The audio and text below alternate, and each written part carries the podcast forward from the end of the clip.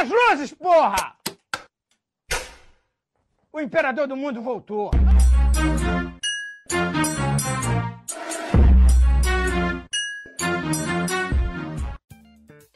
Fátima que é o Saga. E cara, vira e mexe eu tô assistindo a saga de Poseidon.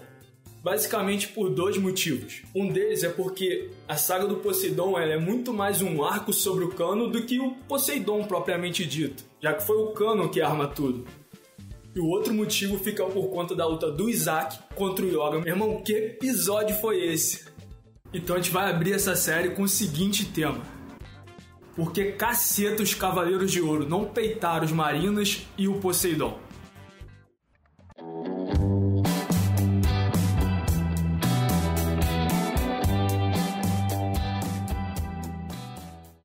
Quem assistiu o CDZ pela primeira vez ainda criança, provavelmente nem se perguntou por que os Cavaleiros de Ouro ficaram coçando o saco no santuário enquanto os moleques de bronze entravam ali pra porrada. Mas aí a gente cresce como todo fã, gente volta a rever e começa a se perguntar essas coisas. Então, se você já se perguntou por que, que os Cavaleiros de Ouro ficaram coçando o saco de vez em entrar pra guerra, a primeira resposta é a seguinte: você não está sozinho. Alguns Cavaleiros de Ouro também fizeram o mesmo questionamento. Isso porque eles não entraram para a guerra por ordem do mestre ancião. E o Mu provavelmente era o único capaz de entender tal ordem, já que ele estava disposto a até lutar com qualquer um que desobedecesse às ordens do mestre ancião. Para com essa porra que eu vou aí no teu colégio aí, vou te deitar na porrada, hein? E fim de papo. E o Aiolia, ele questiona o Mu, ele fala por que, que o mestre ancião juntou todo mundo no santuário e não deixou eles fazerem nenhum movimento, ou seja, não deixou eles entrarem na guerra contra os marinas.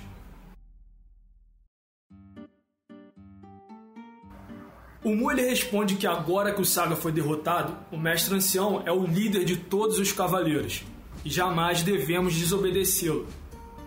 Aí vale a gente lembrar aqui que Cavaleiros do Zodíaco é um exército, como todo exército existe hierarquia, regras e ordem. Mas o Aiolia ele não engole essa, essa resposta que o Mu dá pra ele. Então ele volta a questionar. Ele fala: Meu irmão, a gente vai passar vergonha se a gente não entrar pra guerra. Vamos logo, vamos logo antes que os Cavaleiros de Bronze ou a Atena morram. O Aiolia tava pertão pra entrar pra guerra. Enfim, mas agora é a vez do Miro aparecer. E ele também questiona as ordens do mestre ancião, dizendo que se ele e o Aioli se unissem e fossem até Atlântida enfrentar os marinos, eles dois sozinhos seriam capazes de derrotar os sete generais marinos. Quem tem boca fala o que quer. Acredita quem é bobo. O que, que ele é? Mentiroso, O que, que ele é? mentiroso, O que, que ele é? mentiroso.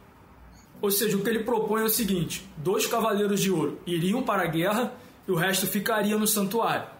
E é uma proposta bastante interessante, só que o Mu também nega. E a saga de Poseidon termina sem uma resposta do porquê da ordem do mestre ancião.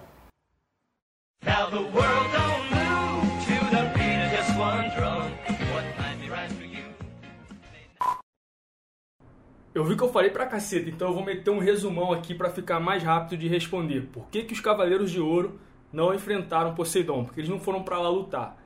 Em resumo, o Doku queria que o Exército Dourado ficasse intacto para enfrentar a Hades. E provavelmente temia uma guerra em duas frentes de batalha. Ou seja, ele temia que ao mesmo tempo que tivesse rolando uma guerra em Atlântida, também acontecesse uma guerra nas Doze Casas, uma guerra no Santuário. E dele presumir e prever que os Cavaleiros de Bronze seriam suficientes para dar conta e resgatar Atena, beleza, até que dá para aceitar. Com boa vontade dá para aceitar, porque a gente já viu os Cavaleiros de Bronze até então lutando todas as guerras mesmo. Acontece que, de novo, os Cavaleiros de Ouro ficam sem ser aproveitados, porque quando chega na Batalha de Hades, que a gente fala que agora vai fazer sentido, que eles ficaram poupados para lutar essa guerra. Chega na guerra, só quem luta de verdade, só quem tem um arco muito bem explorado é o Cano. Então ficou sem sentido poupar tanto o Exército Dourado para quando chegar a hora da batalha contra Hades os caras serem deixados de lado. E vale lembrar que a saga de Hades e Poseidon, elas praticamente não têm intervalo, são emendadas uma na outra. Já que os ferimentos dos cavaleiros, eles ainda nem cicatrizaram da luta contra os marinos. E na saga de Hades, o Mu finalmente confirma que tudo aconteceu como o mestre ancião previa. Hades e suas 108 estrelas retornaram após o selo de Atena se partir. Logo, os Cavaleiros de Ouro deviam ficar no santuário para lutar a guerra maior, digamos assim, que seria contra Hades. Tudo que eu falei até agora foi a explicação dada pela obra, e daqui pra frente vai ser só um bate-papo de fã.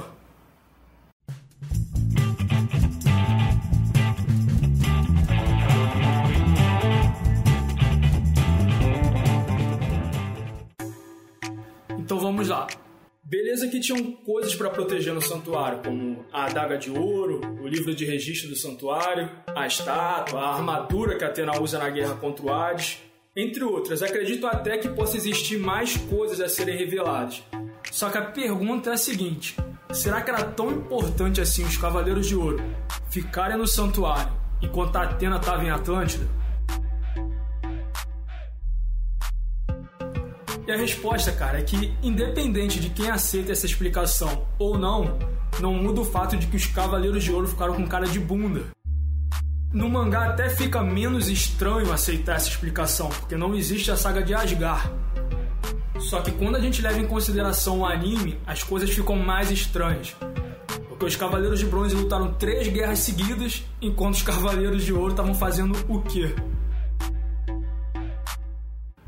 Porque quando eles ficaram sem intervir na saga das 12 casas, eu aceitei a explicação, fazia sentido. Afinal, o CDZ é um universo mitológico, então era um jeito deles terem certeza de que isso tudo não era uma armadilha feita pelos deuses. Era um teste para Saori provar que ela era realmente a verdadeira deusa. Mas aí ficar a saga de Asgard e a saga de Poseidon parados pegou muito mal, cara.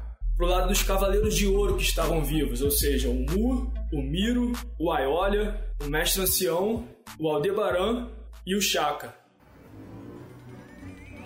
E isso, consequentemente, além de deixar os Cavaleiros de Ouro com cara de bunda, deixou também muita gente que queria ver eles lutando insatisfeita.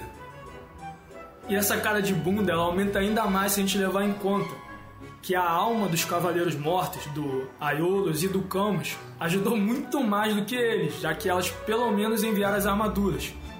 E o Doku, que estava vivo, também enviou, então por que, que os outros também não enviaram?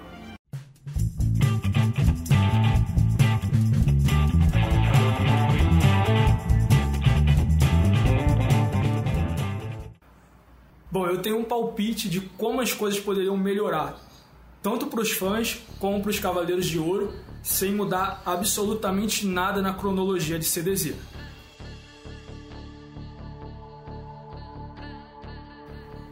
Seria aplicando um senso de urgência. Eu colocaria a guerra contra os deuses gigantes acontecendo ao mesmo tempo que a guerra contra Poseidon. Assim, enquanto os Cavaleiros de Bronze estariam numa frente de batalha contra Poseidon, contra os Marinas, os Cavaleiros de Ouro estariam numa outra frente de batalha, acontecendo ao mesmo tempo, só que contra os gigantes e o seu deus Tifon. E olha só que interessante, porque além de não alterar a timeline, a gente vai ter a chance de ver todo o potencial dos Cavaleiros de Ouro sendo melhor explorados seria uma oportunidade do Tatsu Yamazaki e do Kurumada trabalharem juntos de novo, mas dessa vez colocando os gigantes para invadir o santuário, para enfrentar os Cavaleiros de Ouro. E ao mesmo tempo ter uma justificativa maior para eles não entrarem na luta contra os Marinas. Afinal, além de ficar no santuário para proteger de uma possível invasão do exército de Ares, eles também teriam motivo de estar contendo uma invasão real acontecendo no mesmo tempo e mais do que isso, seria a chance de canonizar o Mei, cara. O dos cavaleiros mais maneiros que já existiu no universo de CDZ. Mas e vocês, gostaram da ideia ou teriam um palpite diferente? Então, pra gente terminar, vamos fazer uma brincadeira. Se vocês pudessem ser o conciliar do Kurumada por um dia, qual palpite vocês dariam para a saga de Poseidon? Esse quadro eu estou tentando reformular. Então, se vocês tiverem alguma crítica ou sugestão, qualquer coisa que possa me passar um feedback, eu vou agradecer bastante. Então, agora sim, me despeço de vocês e fiquem bem.